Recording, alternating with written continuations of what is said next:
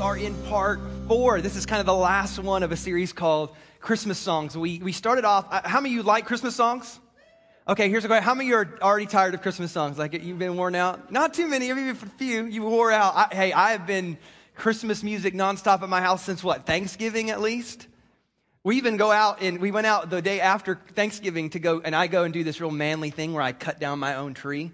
It's one of the few manly things I do all year. And, uh, and so anyway, but the other day, like I think it was just two days ago, she's like looking at the tree. She's like, I think we get the tree too early, babe. It's like falling apart already. I'm like, that's why we need to wait. And we need to wait to put on Christmas songs so that I still love them by the time Christmas gets here. So anyway, Christmas songs are playing. Uh, if you notice, the radio stations have flipped almost you know, they're getting hotter and heavier on their Christmas rotation. And I love some old school Christmas songs. So what I did was is I decided I want to take some of the rich traditional Christmas songs and kind of talk about them and play on the ideas and the, the, the reason why these men and women wrote these great songs. So we started with this song that was called Emmanuel.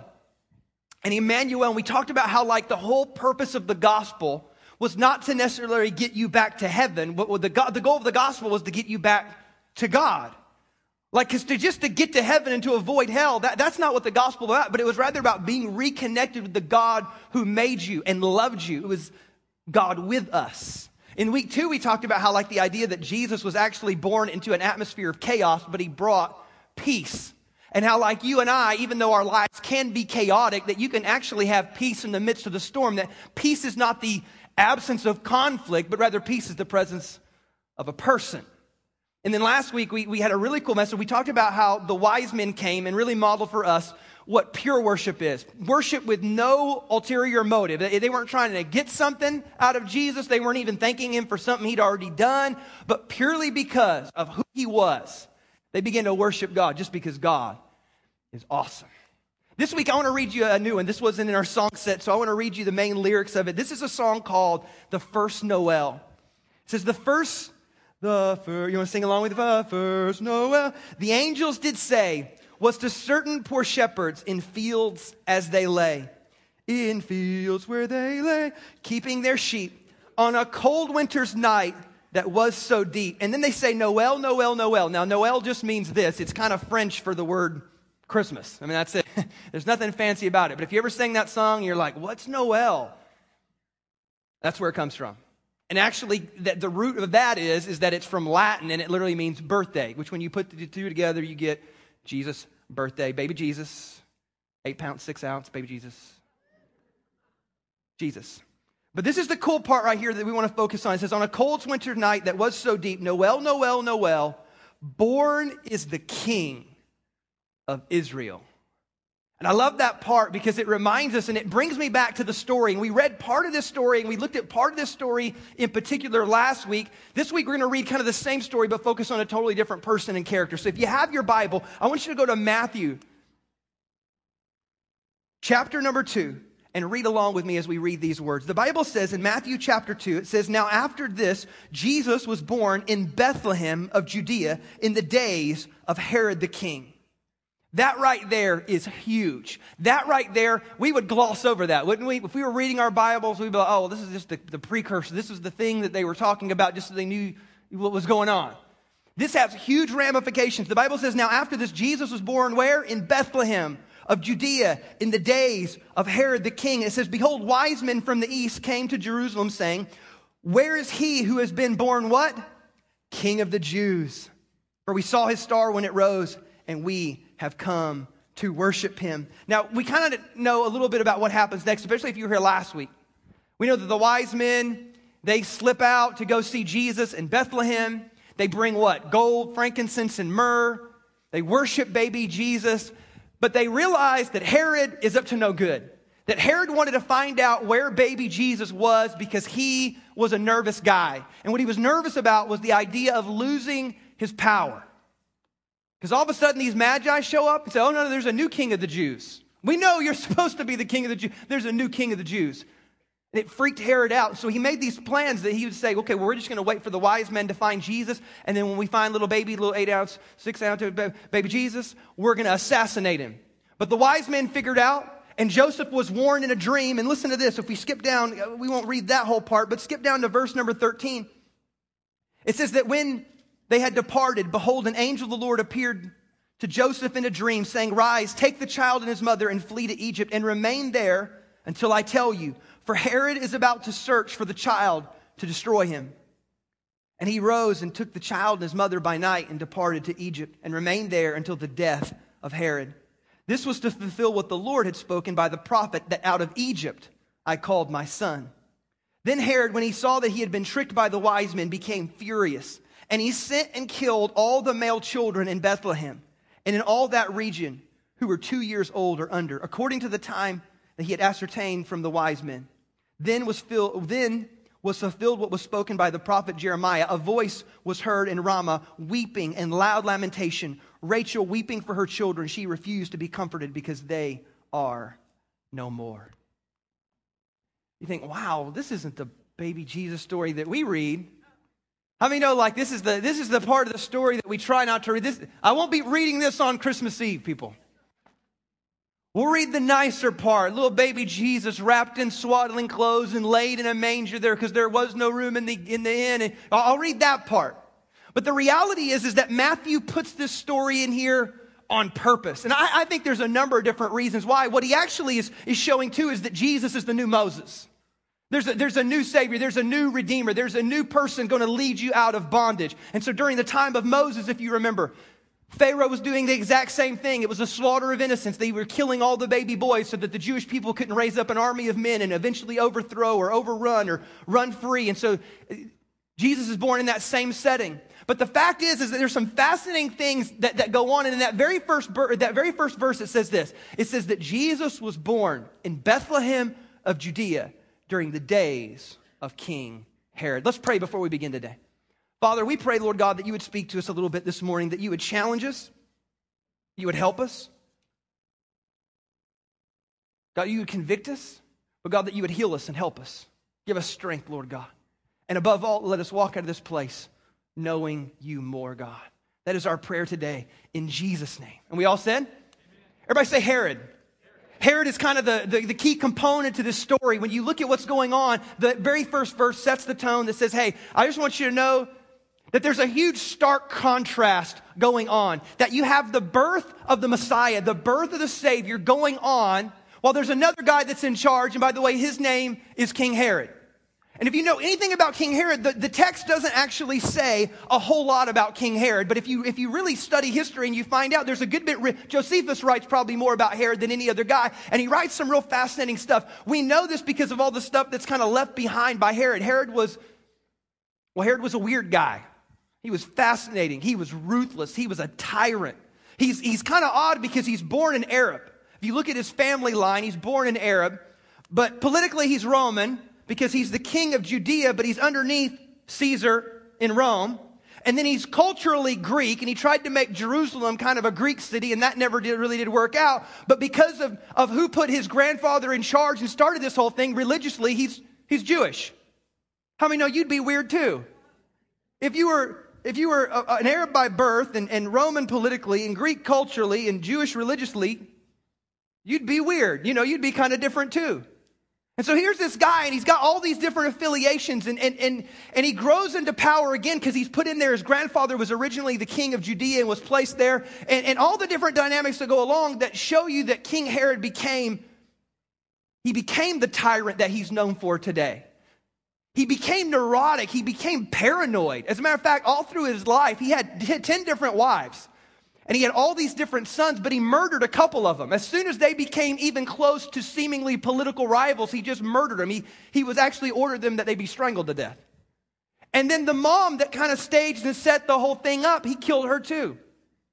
He's got even this weird story where at the end of his life, um, he's so sick, and they debate on what kind of illness he had, but he was so sick that he actually attempted suicide, but one of his guards stopped him. But when word got out that he had committed suicide, it, it got spread the wrong way. So the prince that was to be the king went ahead and said, Hey, get me out of prison because Herod had put him in prison. Get me out of here so I can take over the throne. And then when Herod finds out that he was released from prison, guess what he did to him?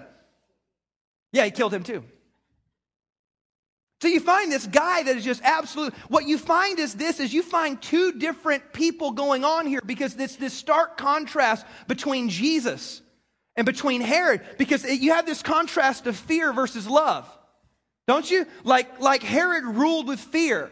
Like if, if you cross me, I'll kill you. If you, if you cross me, I'll have you put in prison. And he works all these different power moves, which again, he has this different thing too. It's power versus humility. Like the way that I'm going to lead is through force and through power. Like that's the way I'm going to lead. So if you get in my way, as a matter of fact, again, just the thought of a Messiah being born so made him paranoid that he sent an army to Bethlehem. And Bethlehem wasn't more than two or three hundred people. So it wasn't this huge city. As a matter of fact, if you think about two or three hundred people in a town, how many kids and boys would they have underneath the age of two? It's probably not that many, but even then, he's so paranoid. He goes and he kills all these baby boys. And so he, he, he's the self ascribed Herod the Great. That was the name he gave himself. And you can do that when you're the king. You can call yourself whatever you want. Nobody's going to say anything to you because you just killed him. So you can say, I'm Herod the Great. And then you have Jesus that shows up, and he doesn't work from a fear structure, he works out of love. He doesn't work out of a power structure, he actually works out of humility. As a matter of fact, this is what Jesus said. He goes, This is what he said about himself. He goes, in Matthew 11, 29, he goes, I am humble and gentle of heart. Learn of me, and you will find rest for your soul. So you see, Jesus shows up and he doesn't make people afraid. He loves them and he doesn't work for force and power. He works out of humility. And then the other one, the, the, the, thing that Herod's most known for is the fact that he was this incredible builder. Like, if you know anything about his life, like the, the, the great fortress Masada, Herod built that. Even the temple that Jesus and all the Jews worshiped in, Herod rebuilt that and did the biggest rebuild and made it amazing. Josephus said it was the most spectacular building in all the world. Was the second temple that Herod had built. Then you've got all these different things. So, like, his greatest feat was this palace that he had built that was literally about two and a half, three miles uh, uh away from Bethlehem. And it sat up on a huge mountain. It was called Herodium. And it was this, it was, it was actually considered the most spectacular palace in all of the Roman Empire. And so again, you find in that first verse that here comes little baby Jesus, who's born in Bethlehem during what? During the days of King Herod. What they're saying is this don't forget that when you lived in Bethlehem, you would have looked two miles that way, and on top of the biggest mountain you could see was the greatest palace in all of the Roman Empire. And there sat on it a tyrant, a man who is self proclaimed king of the Jews and Herod the Great. And here you find this stark contrast because Jesus didn't do any of the things that Herod, like Herod built monuments, he built ports, he built fortresses. You know what Jesus built? Disciples. Like Herod amassed armies, amassed wealth, Jesus amassed influence. So you find things like this that, that one builds for his own self exaltation, the other comes to earth in self condescension. This is this stark difference, this stark contrast. And, and, at the end of the day, you find that Herod is mostly forgotten about. Many of you don't know anything about Herod. You'd have to look deep into the history books to find out all the things that he did, or you have to go visit the places that he built. But yet everybody knows about Jesus. Whether you believe in him or not, you know about Jesus. And you find that Jesus has this lasting legacy. As a matter of fact, you know what's fascinating is, is the, the quote that Napoleon Bonaparte has about Jesus sums up this idea, this contrast that we're talking about. Listen to these words. This is what Napoleon said. He says, Well, then I will tell you, Alexander, Caesar, Charlemagne, and myself have founded great empires. But upon what did these creations of our genius depend? Upon force. Jesus alone founded his empire upon love. And to this very day, millions will die for him. I think I understand something of human nature, and I tell you, all these were men. And I am a man, but none else is like Jesus. Jesus was more than a man. I have inspired multitudes with such an enthusiastic devotion that they would have died for me. But to do so, or but to do this, it was necessary that I should be visibly present with the electric influence of my looks, my words, and my voice. When I saw men and spoke to them, I lighted up the flame of self devotion in their hearts. Christ alone has succeeded in so raising the mind of man toward the unseen that it became insensible to the barriers of time and space. Across a chasm of 1800 years, Jesus Christ makes a demand which is beyond all others difficult to satisfy. He asks for that which a philosopher may often seek in vain at the hands of his friends, or a father of his children, or a bride of her spouse, or a man of his brother. He asks for the human heart. He will have it entirely to himself. He demands it unconditionally, and forthwith his demand is granted. Wonderful. In defiance of time and space, the soul of man, with all its powers and faculties, becomes an annexation to the empire of Christ. All who sincerely believe in him experience that remarkable supernatural love toward him. This phenomenon is unaccountable. It is altogether beyond the scope of man's creative powers. Time, the great destroyer, is powerless to extinguish this sacred flame. Time can neither exhaust its strength nor put a limit to its range. This is it, which strikes me most, and I have often thought of it. This it is which proves to me quite convincingly the divinity of Jesus. That was Napoleon. Napoleon, who was a student of time, of history, of kingdoms, empires, kings, and leaders. He looked at them all. He said, I looked at Alexander, and I looked at Caesar, and I looked at the great ones, and the one that fascinated me the most was Jesus. Because of all the kings who ever had kingdoms, it was Jesus who somehow broke out of needing force and power and needing prestige and needing. Might. He didn't need any of that stuff. He built his kingdom on a completely type of a different system. It was a, it was a system of love and humility and self sacrifice. It's pretty fascinating to think about. But, but here's, here's where we're going today. I said all that just to get us to this one point.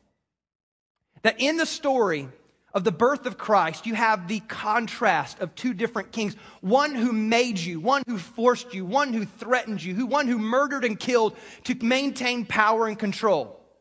And then you have one that did the exact opposite, who gave away, who served, who was humble, and still ask you for everything.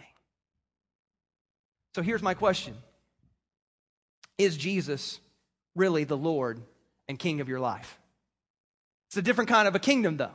It's not the type of kingdom that we think about. It's not a kingdom of four. You don't have to. You're not forced to, you're invited to. And before you're even invited to, you are given the greatest gift of love and freedom that the world has ever seen, and yet He still invites you in. It's a fascinating thing to think about. Listen, the word Jesus is Lord is repeated 740 times in the New Testament. Did you know that?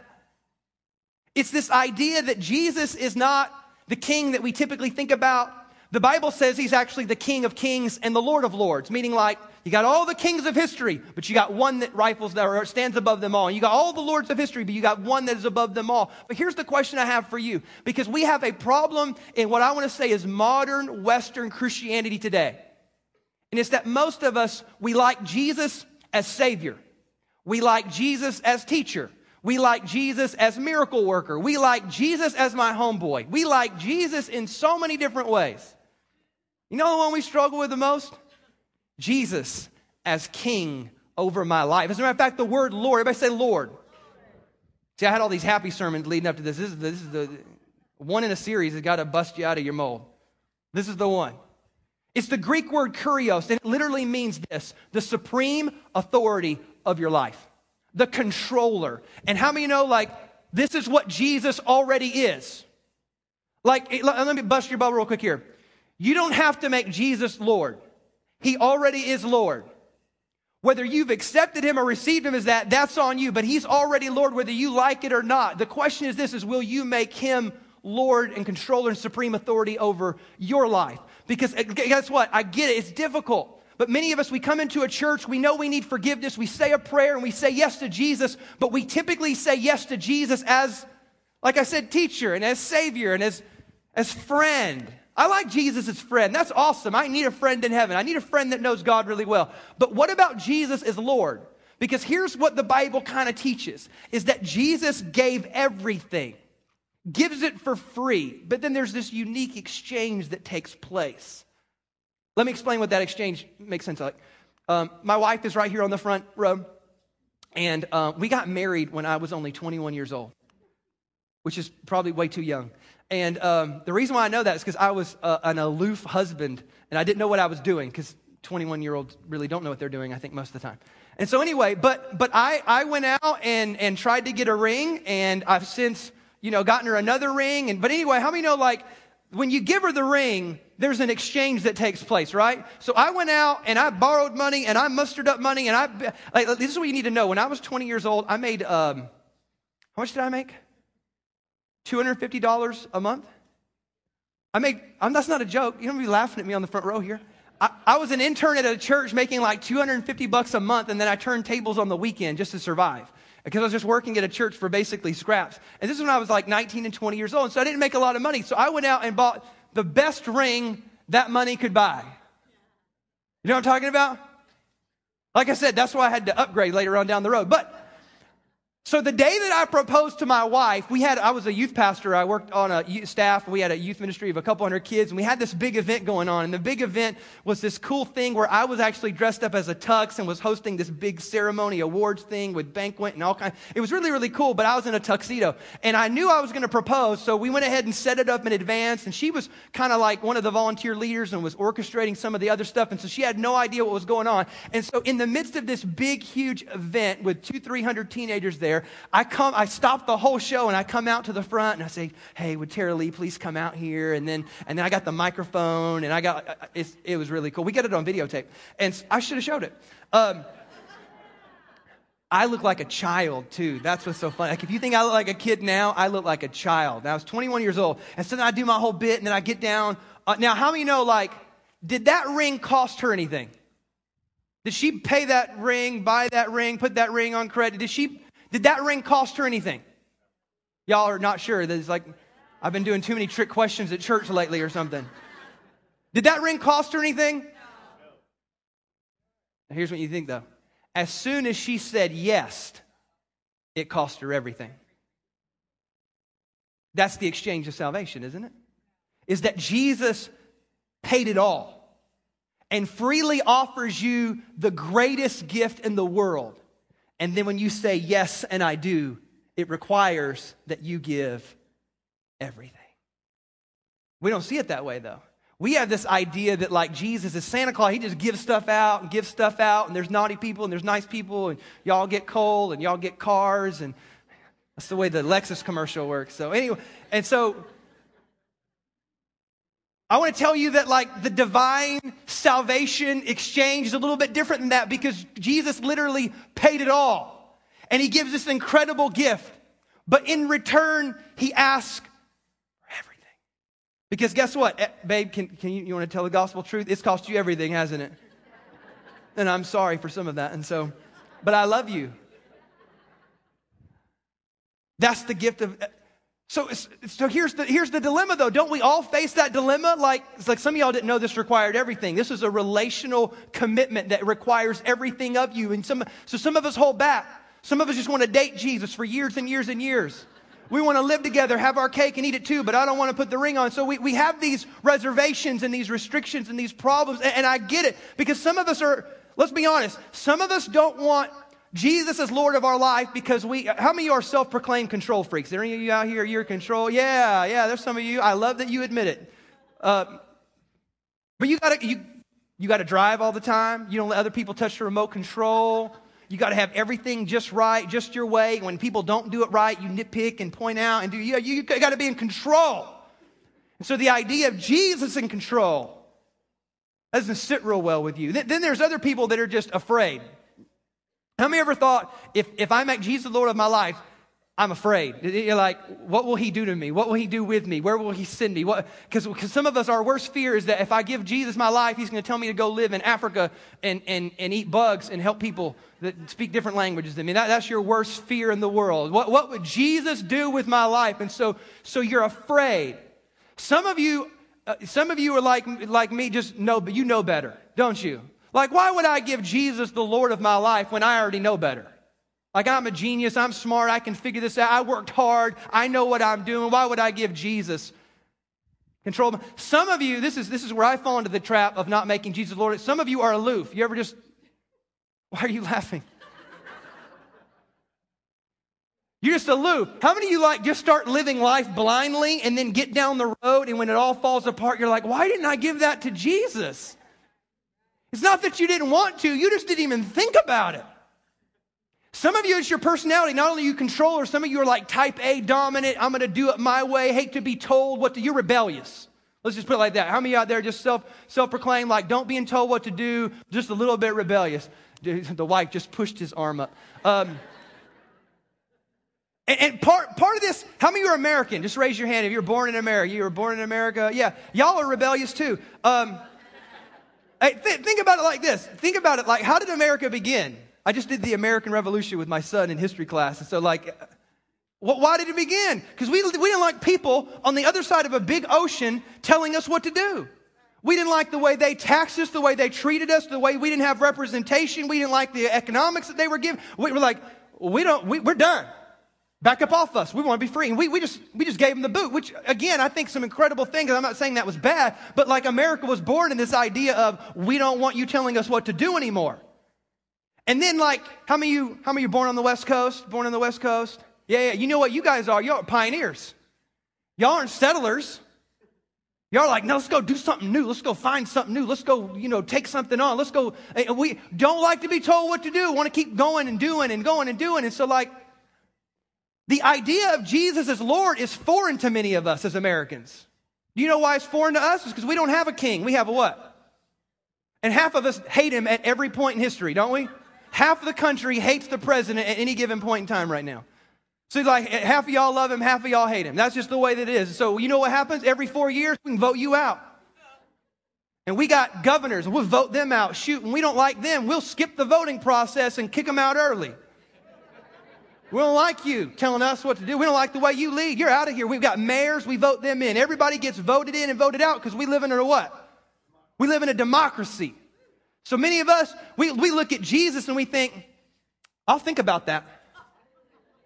Jesus, you want me to do what in my dating? Hmm, um, think about that. I'll have, maybe I'll take a vote. Let's take a vote.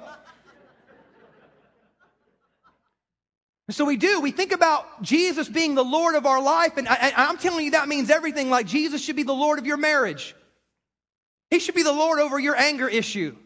He should be the Lord over your finances. He should be the Lord over the way that you raise your kids, the way you conduct your business. He should be the Lord over your, your moral decisions. He should be the Lord over your Friday night and not just your Sunday morning.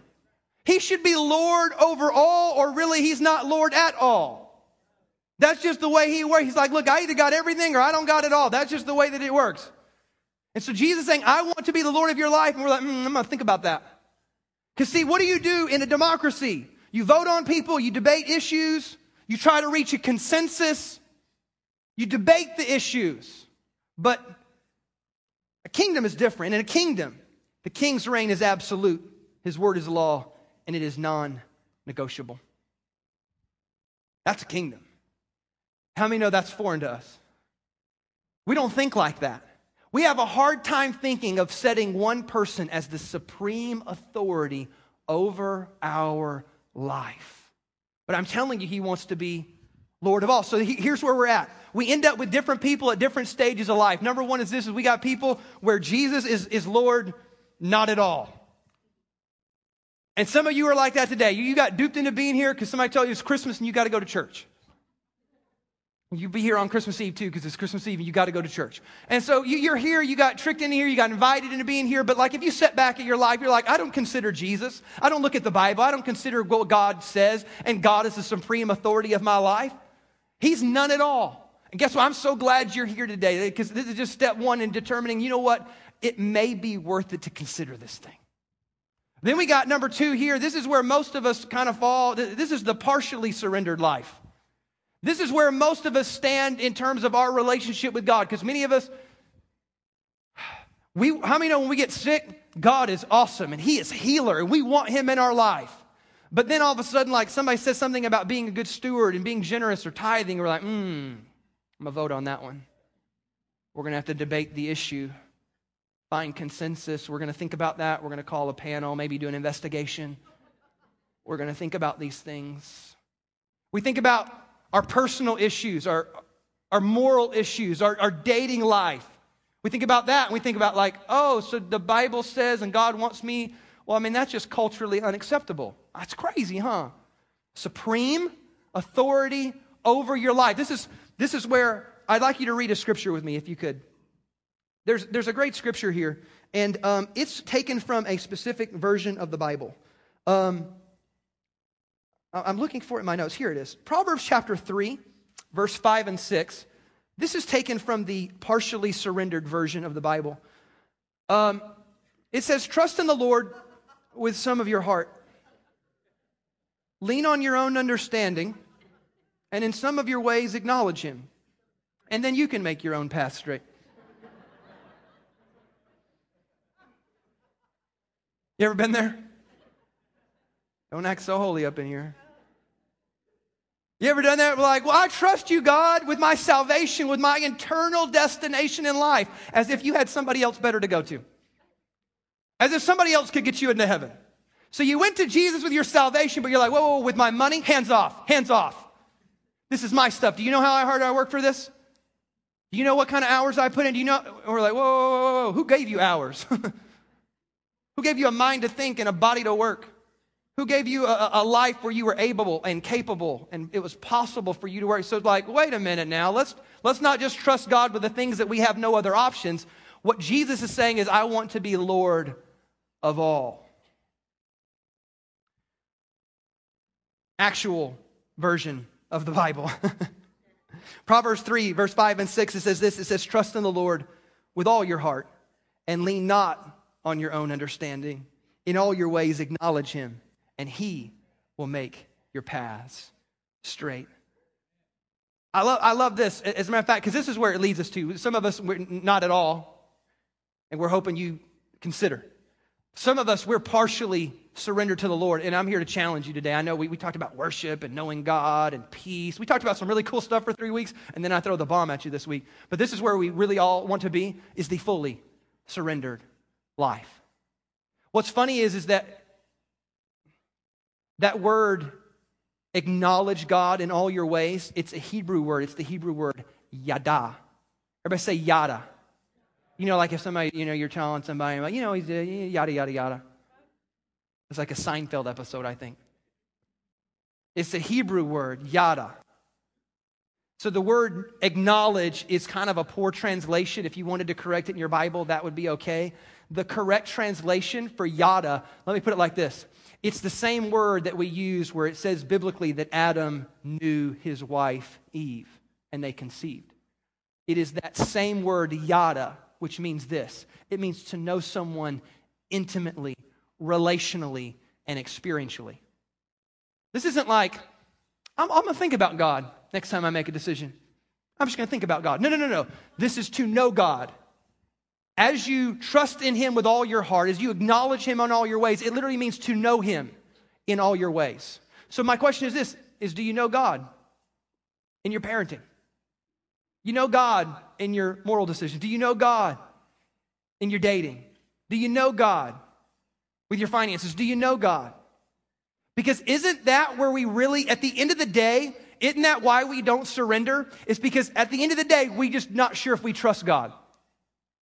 I don't like not being in control. I don't know that I can trust God. I'm afraid of what He'll do. I don't trust God.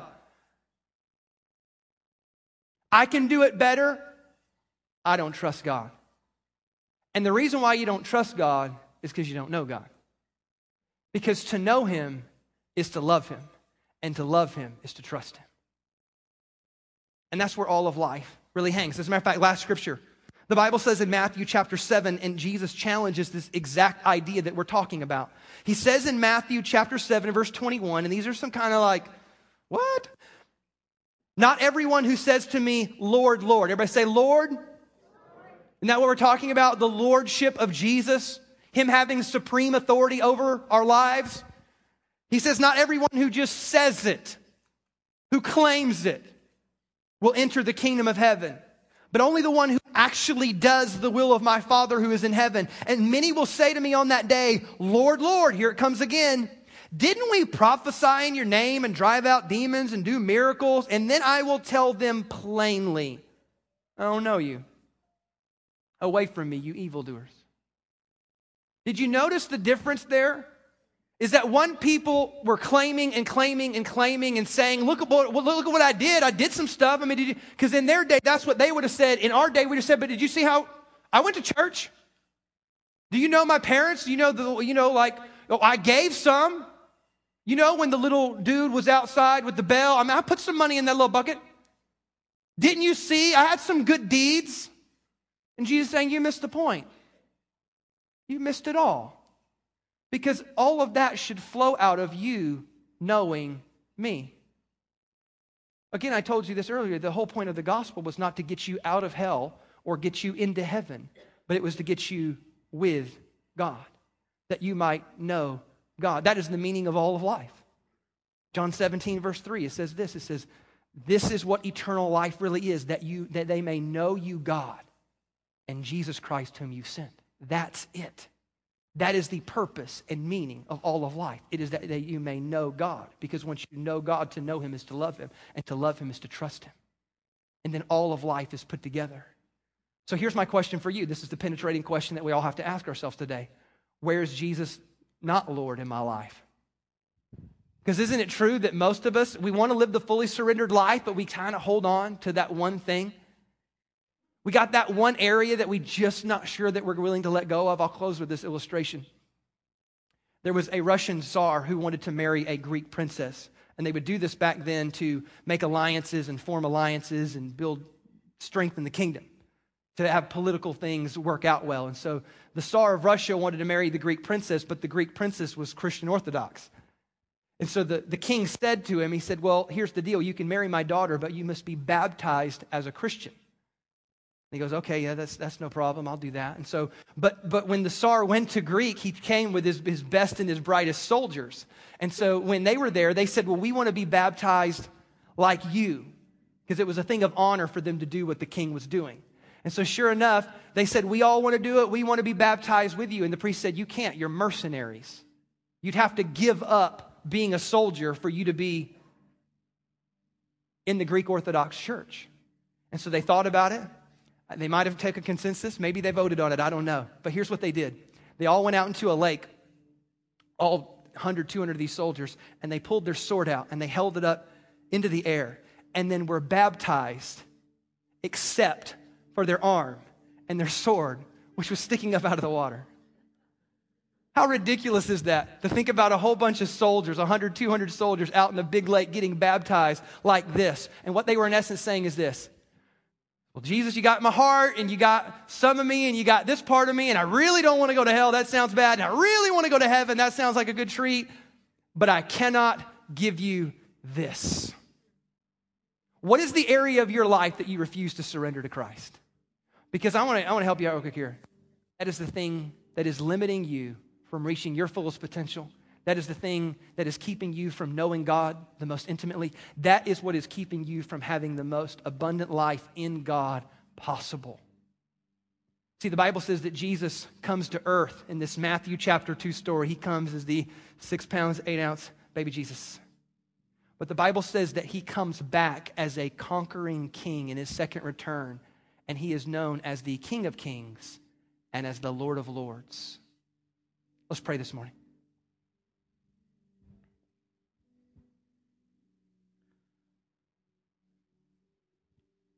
Bible says in Romans, it's this real interesting scripture as you kind of remain quiet and in that moment. It says this it says, For we don't live ourselves or die for ourselves. If we live, it's to the honor of the Lord. And if we die, it's to the honor of the Lord. So whether we live or die, we belong to the Lord. Whether we live or die, we belong to the Lord. I want to encourage you this morning. You're all living because you can all hear me. You're alive. And when Jesus offers you that incredible gift of salvation and you say yes, he's asking you to give up everything. Whether you live or whether you die, you belong to the Lord. And it is only when you surrender to the Lordship of Christ that you will truly know him and truly find abundant life. And so, God, we pray this morning, Lord God, we pray that you would make it clear. I, I, I think we all know. I think as, as the message went out, Lord God, there were things that came to our mind, there were things that came up in our heart, and we knew what it was that wasn't surrendered. I want you to take 60 seconds on your own say, and have your own little prayer. You say, That's me, Todd. I know I'm partial, I'm the partially surrendered. I trust in the Lord with part of my heart.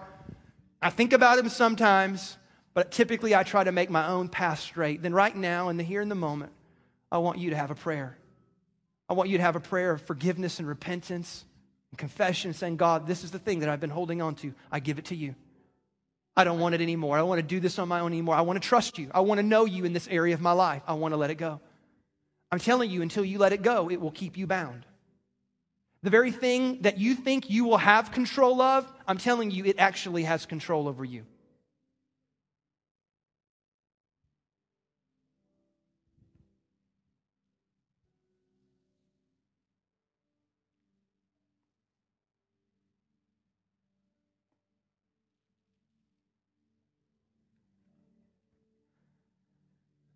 I don't know about you, but when I walk through my life in my mind and I think about the different seasons of my life, I think about the different times where I didn't surrender something to Christ and that thing I hadn't yet given up, or I was too aloof and wasn't even thinking about it yet, and I wasn't even aware of it yet. You know what I find when I look at my life's journey?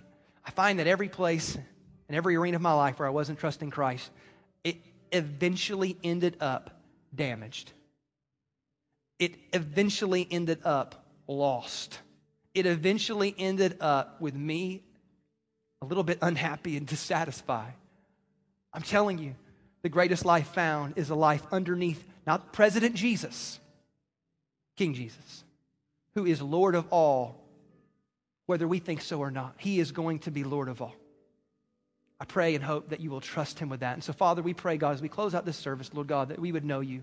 That, Lord God, that in knowing you, we would love you, and in loving you, we would trust you, God. We pray that you would invade our hearts and minds, Lord God, in a way that only you can do. The Holy Spirit, you would flow into our lives, Lord God, that you begin to show us things, reveal us. God, help us to understand, help us to know you, God. Father, we pray and ask these things in Jesus' name. And we all said, Amen. Can we?